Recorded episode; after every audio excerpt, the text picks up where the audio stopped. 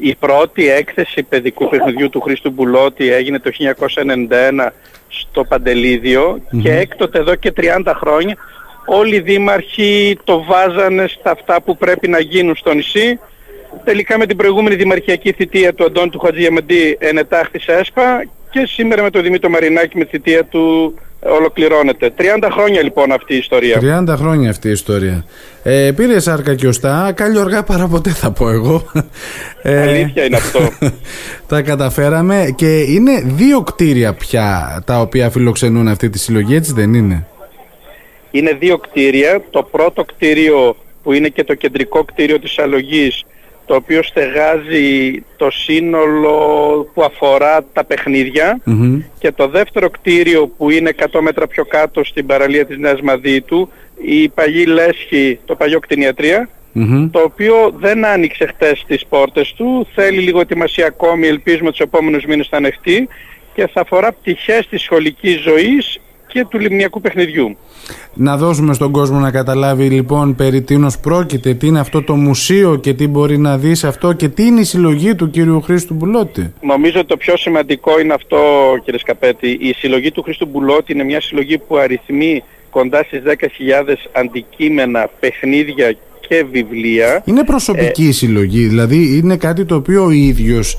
Ε... Είναι μια προσωπική συλλογή που με τεράστιο οικονομικό κόστος όπως ε, αντιλαμβάνεστε και με τεράστιες ε, ε, ε, εργατοόρες στο να αφιερώσει, στο να βρει αυτά τα αντικείμενα, να τα αγοράσει από συλλέκτες, από παλαιοπολία, να τα ταξινομήσει, να τα συντηρήσει και να τα οργανώσει θεματικά σε ενότητες. Μιλάμε για ένα έργο ζωής. Η ιδέα στο Χρήστο Μπουλότη για να αρχίσει να φτιάχνει αυτή τη συλλογή ε, κατά δήλωση του ιδίου γεννήθηκε το 1978 στην Ιρεβέργη όταν επισκέφθηκε το εκεί ανάλογο και ενθουσιάστηκε βλέποντας ένα τρενάκι και έτσι του δημιουργήθηκε η επιθυμία να ξεκινήσει να οργανώνει το 1978 αυτή τη συλλογή. Από τότε νομίζω ότι έγινε το έργο ζωής του μαζί με τις ανασκαφές αλλά το έργο ζωής σε αυτό το κομμάτι το να συλλέγει από παλαιοπολία, από συλλέκτες, από παλαιοπόλες ε, αντικείμενα. Ε, πείτε μου πάλι τον αριθμό των αντικειμένων Μιλάμε για κοντά στις 10.000 αντικείμενα και αυτά που μπορούν στην παρούσα φάση λόγω της ένδυας του χώρου να εκτεθούν είναι από δυο, πάνω από 2.500. Για να καταλάβει κανείς ε, την αξία της συλλογής, να πω ότι ε, στην Ελλάδα Μουσείο Παιδικού Παιχνιδιού υπάρχει μόνο ένα, στα πλαίσια του Μουσείου Μπενάκη, προγραμματίζεται ένα ανάλογο στην Τριαδρία Θεσσαλονίκη, το οποίο δεν έχει λειτουργήσει ακόμα και ότι αυτό το δεύτερο ας πούμε στη χώρα που ανοίγει και είναι αυτό που άνοιξε που εγκαινιάστηκε προχτές είναι το μόνο που συνδυάζει και παιδικό παιχνίδι και παιδικό βιβλίο. Ανάλογο δεν υπάρχει στην Ελλάδα. Και αυτά τα 10.000 αντικείμενα είναι μοναδικά ή υπάρχει και κά, υπάρχουν κάποια αντικείμενα που έχει 2-3 του, του, του ίδιου κωδικού να το πω έτσι απλά; Ας πούμε, έχει, είναι παιχνίδια που έχει συλλέξει, τα οποία άλλα είναι φτιαγμένα ιδιόχειρα, άλλα είναι τα πρώτα αστικά παιχνίδια τα οποία έχουν υπάρξει ε, υπάρχουν για παράδειγμα τα παιχνίδια με τα οποία έπαιζε ε, το παιδί, τα παιδιά του Δημήτρη του Γλινού, του μεγάλου παιδαγωγού που ήταν εδώ στη Λίμνο. Υπάρχουν βιβλία με ιδιόχειρες ε, αφιερώσεις του εμπειρίκου, ε, υπάρχουν δηλαδή και μοναδικά κομμάτια μέσα. Και το πιο σημαντικό βέβαια από όλα είναι ότι ο Χρήστος Ομπουλώτης θα έχει οργανώσει έτσι σε θεματικά αυτά που εκτίθεται σήμερα, τα 2.500 ε, αντικείμενα στο χώρο του παλιού νηπιαγωγείου που κάποιος περιδιαβαίνοντας το χώρο πραγματικά θα μπορέσει και να αποκτήσει μια εικόνα του παιχνιδιού του, των προηγούμενων αιώνων και να ταξιδέψει και ο ίδιος διότι πολλά από αυτά είναι παιχνίδια που οι μεγαλύτεροι πιθανόν να τα έχουν δει, να τα έχουν χρησιμοποιήσει αυτοί οι παππούδες τους να ταξιδέψει σε ένα ταξίδι στη μνήμη και στην νοσταλγία. Ε, εντύπωση θα έχει να πάει, δηλαδή αυτό όπως το ακούω μου γεννήθηκε τώρα η επιθυμία να πάρω το μικρό, το, το, το γιο μου που είναι 8 χρονών και η μόνη του ασχολία είναι τα ηλεκτρονικά παιχνίδια ε, και να τον πάω εκεί να δω τις αντιδράσεις του πραγματικά.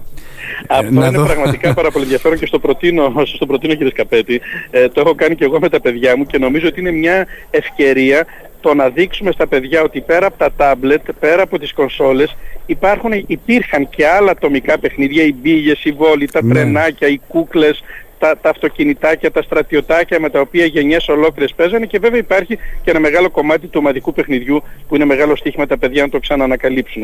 Ο Χρήστος Ομπουλώτης λοιπόν έκανε αυτό το μεγάλο δώρο στο νησί και ειλικρινώς το εννοώ ως δώρο διότι καταλαβαίνετε ότι έχει και μεγάλο οικονομικό και μεγάλο προσωπικό κόστος για τον ίδιο και βέβαια βάζει τη Λίμνο πλέον σε ένα διαφορετικό πολιτιστικό χάρτη όταν ανάλογο μουσείο και χωρίς τα βιβλία λειτουργεί μόνο στον Πενάκι. Ναι, ναι είναι, είναι εντυπωσιακό και φαντάζομαι ότι θα γίνει και σημείο και συζήτησης και συνάντησης και επαφής.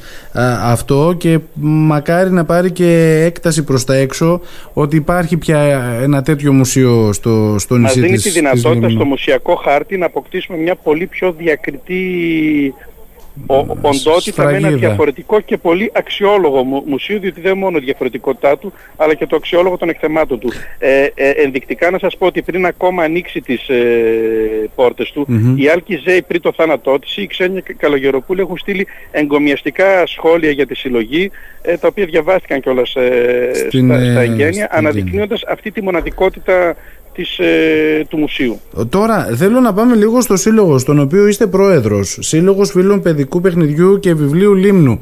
Ε, τι έκανε την ανάγκη δημιουργίας ενός τέτοιου συλλόγου; Ο σύλλογος είναι ένας σύλλογος νεότευτος, δηλαδή ιδρύθηκε πέρυσι στις γιορτές μετά από συζητήσεις που ξεκίνησαν πέρυσι το καλοκαίρι. Η ανάγκη ήταν ε, διπλή. Πρώτον, να βοηθήσουμε διότι οι κουβέντες ξεκίνησαν πέρυσι το καλοκαίρι. Να βοηθήσουμε στα τελευταία οργανωτικά κομμάτια που αφορούσαν την συλλογή και όχι την ολοκλήρωση του κτηριακού του ΕΣΠΟ που είχε γίνει από το Δήμο, αλλά να βοηθήσουμε στο οργανωτικό κομμάτι για να μπορέσει να λειτουργήσει και να ανοίξει επιτέλους το μουσείο.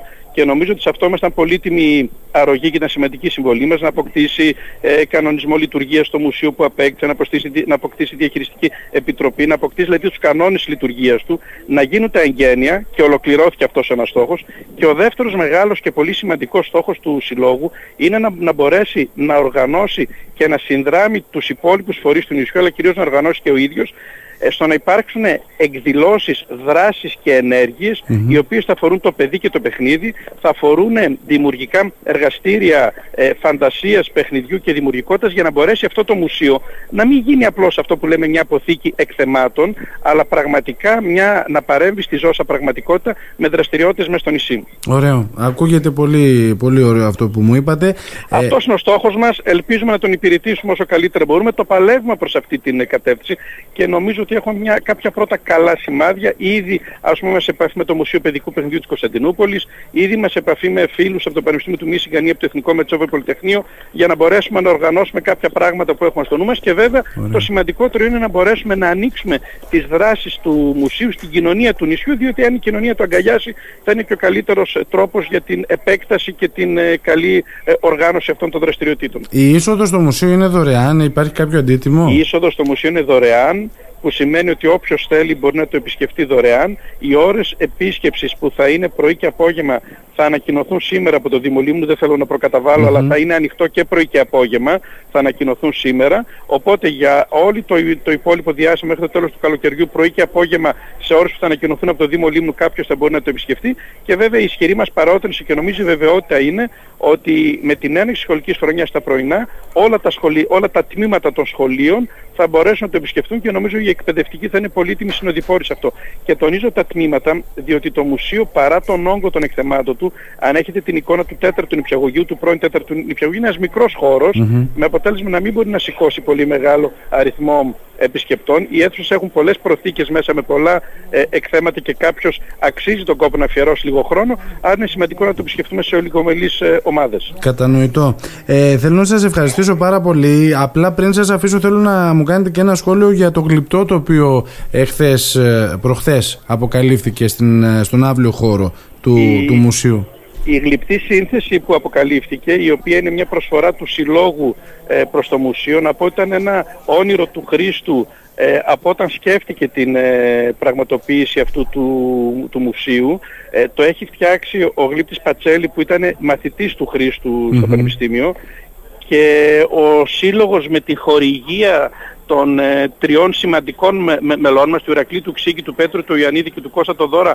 χωρίς την οικονομική συνεισφορά των οποίων δεν θα μπορούσε να γίνει τίποτα, ο Σύλλογος ανέλαβε και οργάνωσε όλη αυτή την δράση, ολοκληρώθηκε το γλυπτό, το αποκαλύψαμε προχθές, αφορά παιδιά που παίζουν και διαβάζουν, mm-hmm. παίζοντας και διαβάζοντας είναι ο τίτλος της γλυπτής σύνθεσης. Είμαστε ιδιαίτερα χαρούμενοι για αυτή τη γλυπτή σύνθεση, τόσο γιατί αντιλαμβανόμαστε ότι είναι το αντίδωρό μας προς το δώρο που έκανε ο Χρήστος, όσο και το κυριότερο γιατί το αντιλαμβανόμαστε ένα δώρο ως ένα δώρο προς την τοπική κοινωνία ε, για να βλέπουμε μια ωραία γλυπτή σύνθεση και ελπίζουμε να αποτελέσει την απαρχή και για άλλες γλυπτές συνθέσεις, διότι μια άλλη πρωτιά είναι ότι πρόκειται για την πρώτη γλυπτή σύνθεση που αποκαλύπτεται στη Μύρινα, διότι μέχρι τώρα η, η πόλη έχει μόνο πρωτομές, δύο πρωτομές και καμία γλυπτή σύνθεση. Μάλιστα, μάλιστα. Ενδιαφέροντα όλα.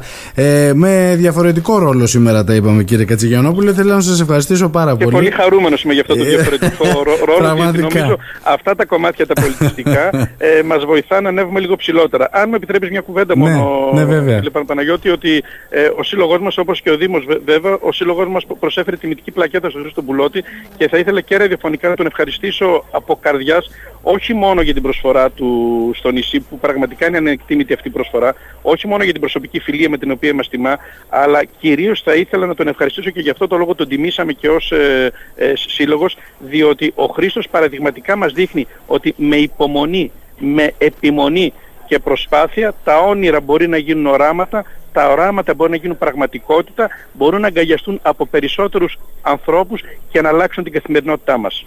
Σας ευχαριστώ πάρα πολύ. Φαντάζομαι ότι είναι ικανοποιημένος ο ίδιος με την εξέλιξη, έτσι δεν είναι; Νομίζω ότι πραγματικά είναι οι πιο χαρούμενες μέρες του, διότι ε, από το 1978 φτάνουμε στο 2021 για να πραγματοποιηθεί αυτό που είχε ως όνειρο ζωής, ως όραμα και είμαστε χαρούμενοι και εμείς που συμμετέχουμε σε αυτή τη χαρά και μπορούμε και βάζουμε ένα λι, λι, λιθαράκι στο μεγάλο ογκόλυθο της προσφοράς που μας έκανε ο Χρήστος Μπουλώτης. Σας ευχαριστώ πολύ κύριε Κατσιγιανόπουλε. Καλημέρα, καλή εβδομάδα. Εγώ καλή σας μέρα, καλή εβδομάδα να έχετε. Γεια, Γεια σας.